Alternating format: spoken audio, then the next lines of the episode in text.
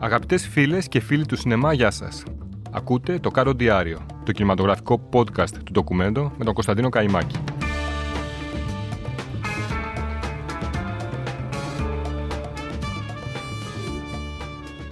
Αρκετές είναι οι νέες ταινίες που βγαίνουν σήμερα, 5η 2 Ιουνίου, στις αίθουσες.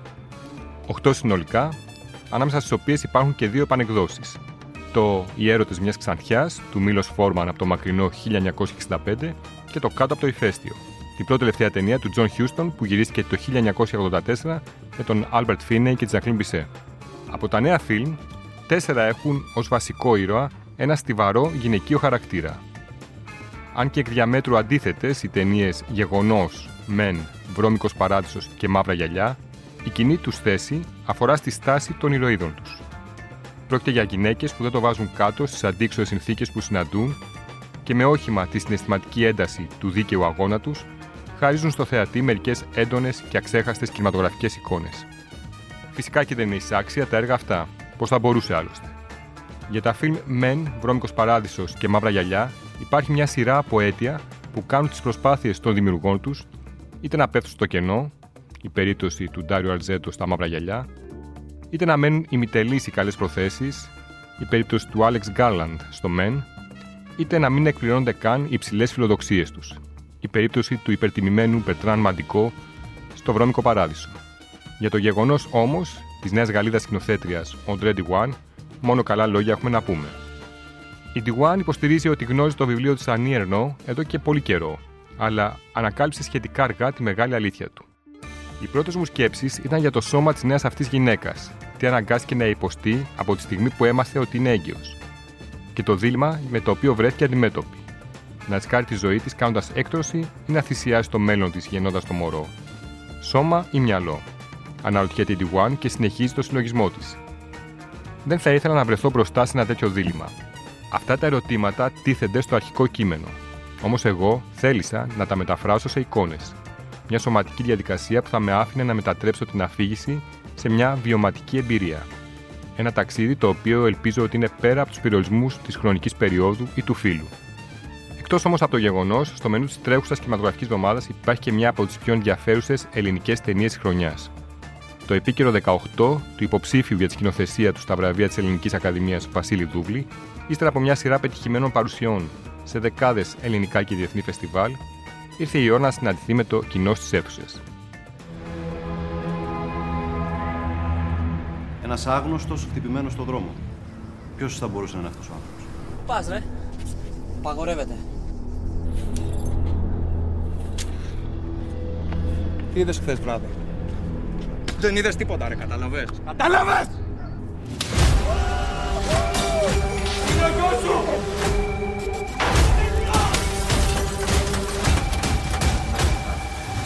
Μην κοιτάς ρε βλάκα. Μην κοιτάς ρε μαλάκα. Κάτω το βλέμμα. Πρόκειται για ένα καλογυρισμένο κοινωνικό δράμα με ντοκιμαντερίστικη φρέσκια ματιά που αφηγείται την καθημερινότητα μιας ομάδας εφήβων που μεγαλώνουν στο πέραμα. Μιλήσαμε με τον σκηνοθέτη για την περιπέτεια των γυρισμάτων του φιλμ και την απόφασή του να καταπιαστεί με ένα καυτό θέμα όπως είναι η αναζωπήρωση του ναζισμού στην ελληνική κοινωνία και ο σχολικός εκφοβισμός. Πάμε πρώτα απ' όλα να πούμε για το σενάριο της ταινίας. Ε, ο- Ναι. Το 18. Ε, Πώς το εμπνεύστηκε στο σενάριο; Ε, το σενάριο της ταινίας είναι εμπνευσμένο από πραγματικά γεγονότα. Η ιδέα γεννήθηκε ε, πριν από χρόνια από όσα συνέβαιναν και δυστυχώς συνεχίζουν να συμβαίνουν ακόμα σε πολλά σχολεία στη χώρα μας. Όμως αυτό ήταν απλώς το σημείο κίνησης, η αφετηρία της ταινίας, γιατί τόσο οι, οι χαρακτήρες όσο και η πλοκή της ταινίας είναι προϊόντα, είναι προϊόντα μεθοπλασία. Το θέμα του, του ρατσισμού στα σχολεία και, του, και το bullying ε, είναι προφανώς κάτι που είναι στις ε, ευρύτερες ε, ανησυχίες σου. Ε, Ναι. ε, με ποιο τρόπο επιδίωξες να αναδείξεις αυτό το θέμα μέσα από την ταινία; Αυτό που με ενδιαφέρε πάρα πολύ ε, ήταν να, να κάνω μια ταινία η οποία όχι να επιδιώκει να θέσει έτοιμες, εύκολες απαντήσεις, αλλά να θέσει ερωτήματα. Αυτό ήταν το πιο σημαντικό που, που ήθελα να, προσ- ότι- ότι σε σχέση με τον τρόπο που ήθελα να προσεγγίσω την ταινία. Και γι' αυτό και ήθελα να κάνω μια, κα- μια ταινία που ε, ε, ήθελα να αποφεύγει το διδακτισμό και την εύκολη καταγγελία. Ήθελα να κάνω μια ταινία που, που να μην κραυγάζει, αλλά να υπενήσεται αφήνοντας χώρο στο θεατή. Το θέμα του σχολικού εκφοβισμού ε, έχεις βρει μέσα από τις έρευνες που προφανώς έκανες και όπως είπες βασίστηκες Ναι. και σε πραγματικά περιστατικά. Έχεις βρει τους λόγους που έχει δημιουργηθεί και αν υπάρχει στη σκέψη σου κάποιοι πιθανοί τρόποι επίλυσης του; Ε, νομίζω ότι είναι ένα πολύ σύνθετο φαινόμενο και θα πρέπει να αποφεύγουμε τις μονοδιάστατες προσ, προσεγγίσεις. Δεν θεωρώ ότι ο- η αναζωπήρωση του φασισμού, το bullying, ο, ο ρατσισμός και όλα αυτά είναι μόνο προϊόντα της οικονομικής κρίσης, της πολυεπίπεδης κρίσης το, το τελευταίο καιρό. Πιστεύω ότι η οικονομική κρίση, η πολυεπίπεδη, οικονο- η πολυεπίπεδη κρίση που μαστεί την ελληνική κοινωνία τα τελευταία χρόνια, αλλά και η πανδημία, λειτουργήσαν, περι- λειτουργήσαν κατά κάποιο τρόπο ως σαν ένας καταλήτης. Ω σοσκό του ρόλου που άνοιξε και έφερε στην επιφάνεια ε, υπόγεια σκοτεινά ρεύματα που, που, που υπήρχαν στην ελληνική κοινωνία και που υπέβοσκαν. Σίγουρα ε, αυτό που το οποίο μέσα από την έρευνα που έκανα, γιατί μίλησα με πολλά παιδιά γράφοντας το σενάριο, αυτό που πραγματικά ήταν συγκλονιστικό για μένα, σοκαριστικό, ήταν ε, η κοινοτοπία του κακού. Όταν δηλαδή συνειδητοποίησα ότι πολλά από αυτά τα παιδιά που κατέφευγαν στην- στον εκφοβισμό, στη ρεσικηδία, στο bullying, δεν ήταν τέρατα, αλλά ήταν τα παιδιά της διπλανής πόρτας. Παιδιά που μεγαλώναν ε, σε- πο- πολύ συχνά μόνα τους, καθώς οι γονείς τους, χαμένοι σε κοινή επιβίωσης, είναι απόντες, σε έναν κόσμο που αισθάνονται ξένοι, αποκλεισμένοι από αυτόν, ε, με, με πολύ μεγάλο θυμό μέσα τους και χωρίς ελπίδα για το μέλλον. Είναι μια γενιά παιδιών, μια κατηγορία μάλλον παιδιών, που επίσης μεγαλώνουν σε, ένα- σε μια κοινωνία χω, χωρίς αξίες, όπου, όπου ψάχνουν απεγνωσμένα μια ταυτότητα, ένα, μια, μια κατεύθυνση. Και σε αυτές τις περιπτώσεις, αν ανήκουν κάπου, μπορεί να είναι ένα μεγάλο δέλεαρε. Οι ηθοποιοί που επέλεξες για να παίξουν τους βασικούς ρόλους είναι πραγματικά όλοι τους ε, ένας και ένας. Ε, πες μου λίγο για ευχαριστώ πολύ. την ε, δημιουργία του casting, δηλαδή πο- πώς οδηγήθηκες σε αυτά τα παιδιά, π- πώς τα επέλεξες; Ε, το casting ήταν πολύ σημαντικό για μένα. Το casting κα- κράτησε πραγματικά χρόνια. Μαζί με την casting director της ταινίας, την Αταλή Παυλόφ, ψάχναμε χρόνια μέχρι να καταλήξουμε στα παιδιά αυτά. Και ο, ο- ε, το casting περ- είναι ένα συνδυασμός, περιλαμβάνει δηλαδή ερασιτέχνες, παιδιά που ήταν τότε στις σχολές, ε, νεαρά παιδιά που, κάνουν, που είναι ηθοποιοί και κάνουν τα πρώτα τους βήματα, αλλά και καταξιωμένους επαγγελματίες έμπειρους που είχα την χαρά και την τιμή να προτείνω να παίξουν τους μικρούς δεύτερους ρόλους των γονιών και των καθηγητών και εκείνοι να το δεχθούν και πραγματικά του είμαι ευγνώμων γι' αυτό. Αυτό που, αυτό που ήταν πάντα ζητούμενο για μένα και αυτό που έψαχνα ήταν η αλήθεια της ερμηνείας. Η οδηγία ήταν ότι δεν, οι ηθοποιοί δεν ήθελαν να παίζουν, ήθελαν να είναι. Να μην υποδίονται, να είναι και να, υπο, να ερμηνεύουν όσο πιο λιτά και, και εσωτερικά τους ρόλους τους. Να υπάρχουν στον χώρο και στον χρόνο και να αντιδρούν στα ερεθίσματα που προερχόταν. Η αλήθεια είναι ότι δουλέψαμε πάρα πολύ. Κάναμε, κάναμε για πάνω από ένα χρόνο πρόβες και μέσα από τις πρόβες που έκανα με τα παιδιά πρόκειψαν πάρα πολύ, πάρα πολύ ωραία για μένα πράγματα. Το σενάριο δηλαδή μέχρι τη τελευταία στιγμή άλλαζε διαρκώς. Ήταν μια δια, δια, διαδικασία να εξελίξει.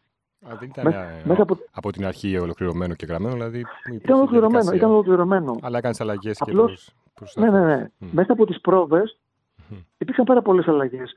Και δεν μιλάω μόνο για τους διαλόγους, όπου είναι προφανές ότι με, με αυτά τα παιδιά δουλέψαμε ένα, ένα συγκεκριμένο γλωσσικό ύφος, με συγκεκριμένη ιδιότητα που αντανακλάει του κάθε χαρακτήρα. Αλλά υπάρχουν στην ταινία ακόμα και ολόκληρες σκηνές που έπαιζαν μέσα από τον αυτοσχεδιασμό των παιδιών. Ήταν πολύ σημαντικό για μένα αυτό και ήταν, θεωρώ πω είναι ένας πλούτος για την ταινία. Πες μας και για τα γυρίσματα του φιλμ. Σε ποια περιοχή έγινε και έγιναν και κάποιο παρασκήνιο που μπορεί να έγινε που δεν είναι γνωστό. Δηλαδή σε κάποιο ναι. επεισοδιακό γύρισμα, αν κάποια δυσκολία. Το 18 είναι μια ταινία low budget που γυρίστηκε κάτω από πολύ δύσκολες συνθήκες το καλοκαίρι του 2020, εν μέσω πανδημίας. Όταν ξέσπασε η πανδημία, αντιμετώπισαμε ένα πολύ μεγάλο δίλημα. Τι θα πρέπει να κάνουμε, να, να, να βάλουμε για μια ακόμα φορά την ταινία, να την εγκαταλείψουμε; Ή να προχωρήσουμε. Μίλησα τους παραγωγούς, τον Παναγιώτη, τον Κακαδιά και την Κατερίνα την Πελιγιάννη, για όλου τους συνεργάτες μου, και αποφασίσαμε να πάρουμε το ρίσκο, ακολουθώντας μια ιδέα μου, εντάσσοντας δηλαδή την πανδημία στις συνθήκες που επικρατούσαν τότε και στα μέτρα που ίσχυαν τότε. Χωρίς να ξέρουμε, κολυμπούσαμε δηλαδή λίγο σε, σε χαρτογράφητα νερά, χωρίς να ξέρουμε πώς θα μας οδηγήσει όλο αυτό και θα μπορούσαμε πραγματικά να ολοκληρώσουμε την ταινία. Τα γυρίσματα εξελίχθηκαν πραγματικά σε μια πραγματική δοκιμασία Και χρειάστηκε να, να κάνουμε υπέρβαση όλοι μας, όλοι οι συνεργάτες μου, τους οποίους ευχαριστώ πολύ γι' αυτό, για να μπορέσουμε να ξεπεράσουμε τα προβλήματα και να ολοκληρώσουμε την ταινία. Το μεγαλύτερο μέρος των γυρισμάτων έγινε στο πέραμα. Όταν έκανα το ρεπεράζ, έψαχνα μια λαϊκή υποβαθμισμένη περιοχή. Όταν όμως ε, βρέθηκα στο πέραμα, ήταν για μένα μια αποκάλυψη. Ένιωσα από την αρχή ότι ήταν ο ιδανικός χώρος για να τοποθετήσω τη δράση της ταινίας και μάλιστα έκανα πολλές αλλαγές, πολλές προσαρμογές στο σενάριο, μεταφέροντας το μεγαλύτερο μέρος της δράση εκεί πέρα. Ακόμα και μια εμβληματική εγκατάσταση του ενός σκοτσέζου καλλιτέχνη του Ρόμπερτ Μοντγκόμερι που υπάρχει πάνω από το Πορθμίο, η αρχή της Ελπίδας, την ενέταξα μέσα στο σενάριο της ταινίας. Από εκεί και μετά όμως υπάρχουν και σκηνές που γυρίστηκαν ακόμα και στο κέντρο της Αθήνας. Υπάρχει μια σκηνή, παραδείγματος χάρη, που γυρίστηκε στην οδό Ιφέστου, στο, στο κέντρο της Αθήνας. Ο τίτλος του φιλμ είναι το 18. Ένα νούμερο. Γιατί όχι μια λέξη; Και αν ήταν με λέξη ο τίτλος, ποιες ήταν αυτές οι λέξεις που θα επέλεγες για να χαρακτηρίσεις το φιλμ; Το 18 είναι ένας τίτλος ηθελημένα αμφίσιμος. Κατά τη δική μου γνώμη, ο τίτλος ταινίας για να είναι, πρέπει να εντριγκάρει το θεατή και ο θεατής να, να καταλαβαίνει απολύτως το νόημά του, όχι από πριν, αλλά μετά τη θέση της ταινίας. Ο τίτλος λοιπόν παραπέμπει κυρίως στην ηλικία των πρωταγωνιστών, που είναι 18 χρονών και στη δύσκολη ενηλικίωσή τους, αλλά και, ένα, και στο γνωστό ναζιστικό σύνθημα. Το 1 ίσον A ίσον Άντολφ, 8 ίσον H ίσον, ίσον Χίτλερ. Mm. Υπάρχει αυτή, αυτή η αμφισημία την οποία ο θεατής, ε, την οποία η ταινία υπενήσεται και ο θεατής, και ο θεατής την ανακαλύπτει βλέποντας την ταινία. Πραγματικά μου είναι πολύ δύσκολο να, ε, να φανταστώ ένα άλλο τίτλο. Απλώς το η αρχή της ελπίδας που σου ανέφερα πριν και που χρησιμοποιείται στην ταινία με έναν διτό τρόπο, ηρωνικό αλλά και όχι μόνο, το αποφάσισα ότι θα έπρεπε να επίση να χρησιμοποιηθεί ως ως, ένας ακόμα, όχι τίτλος, αλλά μια ακόμα, ένα ακόμα ερέθισμα τέλος πάντων. Η ταινία ταξίδεψε σε πολλά φεστιβάλ, έχει πλούσια διεθνή καριέρα και ελληνική από το Φεστιβάλ τη Ντοκιμαντέρ Θεσσαλονίκης, που αγαπήθηκε αρκετά ε, και έχει ταξιδέψει σε αρκετά μέρη του κόσμου. Ναι. Με αρκετή επιτυχία. Πες μου κάποιο περιστατικό, κάποιο συμβάν που έγινε σε ένα από αυτά τα φεστιβάλ που σου έκανε εντύπωση, που έχει μείνει στη μνήμη σου. Καταρχάς, αυτό που δεν θα ξεχάσω ποτέ ήταν, ξέρεις, Κωνσταντίνε, η πρώτη, η πρώτη προβολή της. Γιατί πάντα η πρώτη προβολή της είναι πολύ καθοριστική. Θυμάμαι λοιπόν την, την πρώτη προβολή στο φεστιβάλ, στο, στο φεστιβάλ της Θεσσαλονίκης τον περασμένο Νοέμβριο, όπου η ταινία ήταν sold out από το πρωί και η υποδοχή της ήταν πραγματικά πολύ θερμή. Ο κόσμος ε, έμενε και μετά την προβολή και ε, ε, συμμετείχε στις ερωτήσεις που γινόταν και στη συζήτηση που γινόταν. Και αυτό, το, και αυτό μου συνέβη και σε, πολλά, και σε πολλά άλλα φεστιβάλ. Δηλαδή μου συνέβη ακόμα και στο Βερολίνο, στο ελληνικό φεστιβάλ παραδείγματος χάρη, να είναι μια αίθουσα που είναι γεμάτη, κυρίως από νέους ανθρώπους και που να μην φεύγουν μετά την προβολή αλλά να αισθάνονται την ανάγκη να συζητήσουν. Αυτό ήταν για μένα πραγματικά πολύ, πολύ ωραίο. Και φτάνουμε στα βραβεία Ήρης, όπου είναι σε λίγες μέρες η τελετή απονομής και η ταινία είναι υποψήφια, όπως και εσύ ο ίδιος είσαι υποψήφιος για το βραβείο σκηνοθεσίας, αν δεν κάνω λάθος.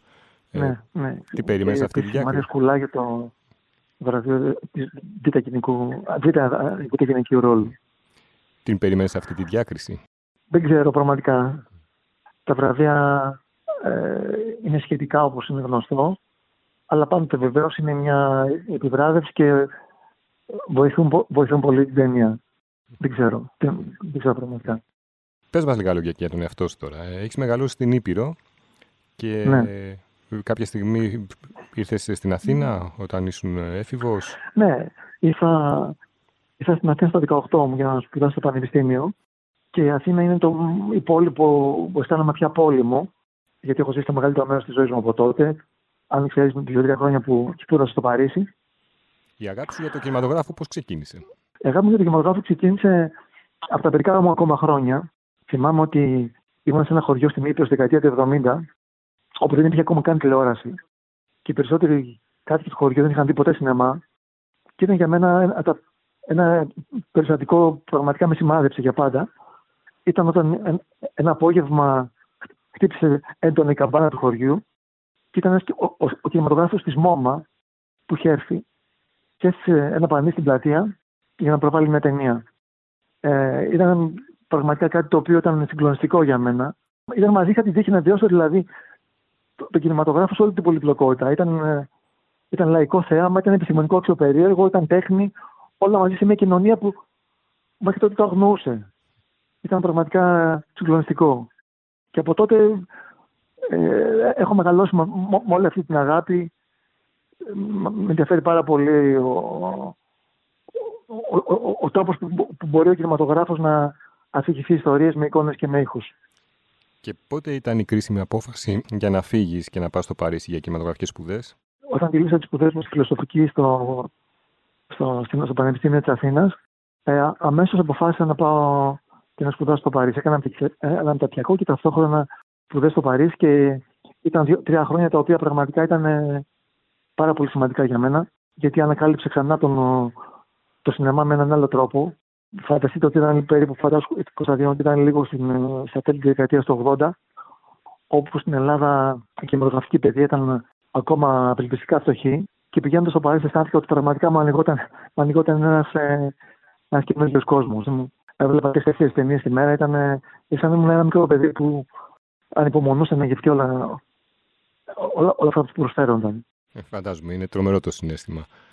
Ε, Βασίλη, ναι, ναι. πώς βλέπεις την ε, θέση του ελληνικού κινηματογράφου στο διεθνές στερέωμα σήμερα; Νομίζω ότι το, το ελληνικό σινεμά, παρά την, την κρίση και την πανδημία και τις δύσκολες συνθήκες που επικρατούν, πιστεύω ότι βρίσκεται σε άνθηση. Είναι γνωστό ότι τα τελευταία χρόνια το, το ελληνικό σινεμά έχει ξεπεράσει κάποιε από τις αγκυλώσει του παρελθόντος, από την εσωστρέπεια και τον αρκισμό του και νομίζω ότι υπάρχουν πια πολλοί σκηνοθέτες διαφορετικών ηλικιών και διαφορετικών τάσεων και, και ερευμάτων ε, που κάνουν ταινίες με, με τόλμη και φρέσκα ματιά που ξεπερνάνε τα σύνορα της χώρας. Και αυτό νομίζω ότι είναι πολύ θετικό. Βεβαίως ε, το πρόβλημα της ε, ανεπαρκούς χρηματοδότησης συνεχίζει να υπάρχει. Τι είναι περισσότερο ναι. το 18, είναι ένα κοινωνικό δράμα ή, ή περισσότερο πολιτικό δράμα; Τι από τα δύο βαραίνει περισσότερο; Ε, νομίζω ότι είναι ένα κοινωνικό δράμα στη δικιά μου ματιά. Mm-hmm είναι ένα κοινωνικό δράμα και συγχρόνως είναι με τη μία ενηλικίωση. Υπάρχει πολιτική, πολιτική του διάσταση αναμφίβολα, αλλά αυτό που κυρίως με ενδιέφερε ήταν να, να, προσε, να προσπαθήσω να προσεγγίσω το, το πρόβλημα του bullying και της ρατσιστικής βίας με έναν τρόπο, όπως είπα, που κυρίως να, να θέτει ερωτήματα χωρίς να επιδιώκει να δώσει έτοιμες ερωτικέ απαντήσεις. Και κυρίως μέσα από, από μια φόρμα που προσπάθησε να είναι όσο πιο κοντά στο, στο ντοκιμαντέρ Γι' αυτό και ήθελα η ταινία σε ένα πρώτο επίπεδο να έχει την αλήθεια ενός ντοκιμαντέρ. Γι' αυτό και, και, και αυτό ήταν μια επιλογή που καθόρισε πολλές από τις επιλογές μου. Από τις αεραστέχνες που χρησιμοποιήθηκαν στο casting, από την, από την τρόπο κινηματογράφησης της ταινίας, που καθ' όλη η ταινία είναι, είναι γυρισμένη με κάμερα στο χέρι. Ακόμα και, το, και την πολύ λίγη μουσική που ακούγεται στην ταινία και που είναι από, από άποψη. Ε, ε, στην ταινία ακούγεται πολύ λίγη μουσική που είναι πάντοτε αιώνα από πηγή, που ακούνε ήρωες καθώς ήθελα να μην εκβιάζει τη συγκίνηση, αλλά η συγκίνηση να προκύπτει μέσα από, από τη δύναμη της εικόνας και από τη δράση της ταινίας.